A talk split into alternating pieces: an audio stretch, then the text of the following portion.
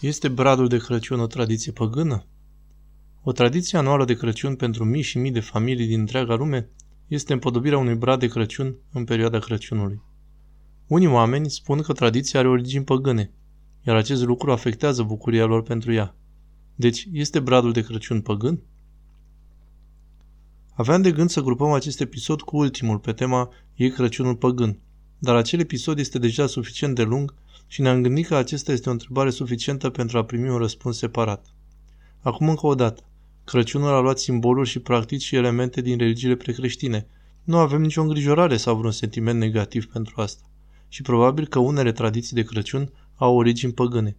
Ironia este, bradul de Crăciun nu este unul dintre ele. Pomul de Crăciun nu este păgân. De fapt, este copacul greșit. Sincer, aproape că îmi pare rău pentru păgâni. Noi ne gândim că ei pur și simplu s-au închinat la tot. Și îmi pare rău pentru primii creștini, pentru că noi părem să credem că ei nu aveau nicio imaginație pentru a crea simboluri proprii, ci pur și simplu le-au furat pe ale tuturor celorlalți. Nimic din toate astea nu este corect. Ar trebui să respectăm păgânii pentru că ei au devenit primii creștini și ar trebui să respectăm pe primii creștini pentru că sunt strămoșii noștri, indiferent dacă ești sau nu creștini. Acum, păgânii aveau o spiritualitate, aveau o logică a însemnătății lucrurilor în înțelegerea lor despre cosmos. Și este adevărat că părțile bradului au fost folosite în unele zone ale Europei de vest păgâne ca parte din religia păgână. Este adevărat că iarna și împodobeau casele cu ramuri de brad pentru că era ceva verde și frumos chiar și iarna. Dar arborele sacru era ceva, de fapt, cu totul diferit. Avem o mulțime de povești în Germania, din timpurile precreștine, despre stejari sacri. Avem povestea lui Yggdrasil, arborele păgân al figingilor nordici. Acesta a fost un copac al cunoașterii, un copac al istoriei și, în general, era reprezentat ca un frasin. Copacii aceștia erau mari, erau bătrâni, aveau rădăcini și ramuri întinse. Exista o formă diferită de simbolism. Puteți vedea cum au înțeles ei modul în care funcționează cosmosul uitându-vă la ramurile acestor copaci mari. Acesta nu este același cu bradul, care a fost folosit de creștini în mod destul de diferit, tocmai pentru că era un brad. Deci chiar dacă bradul a fost folosit de alte religii, nu acesta este motivul pentru care creștinismul l-a adoptat. L-am adoptat doar datorită lui însuși. Lumea copacilor și a religiei este de fapt mare ca să intrăm în asta.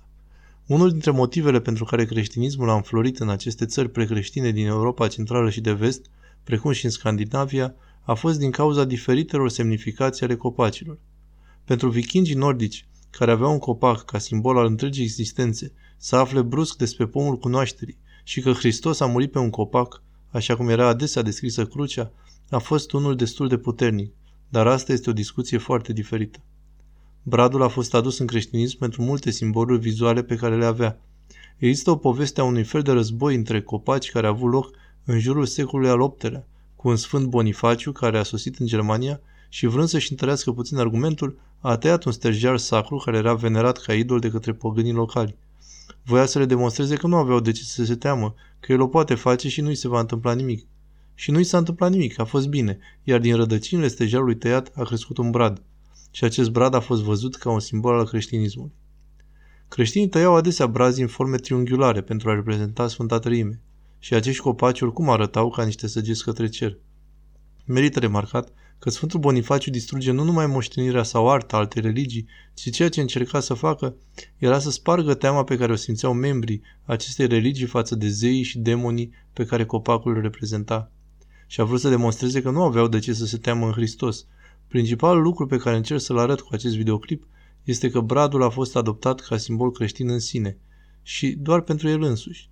Și acum lucrul ăsta este bine stabilit în cultura europeană. De fapt, asta mi oferă o scuză perfectă pentru a aduce în discuție pe unul dintre artiștii mei preferați.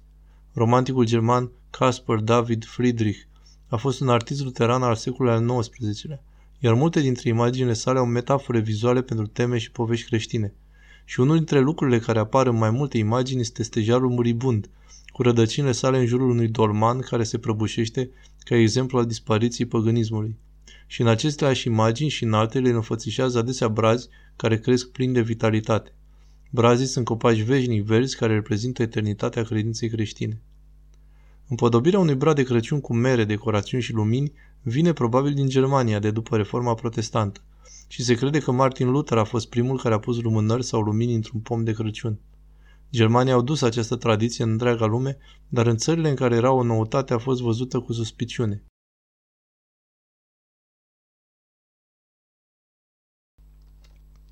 Deoarece era ceva diferit, trebuia așadar să fie păgân, chiar dacă nu existau dovezi că acest lucru ar fi adevărat.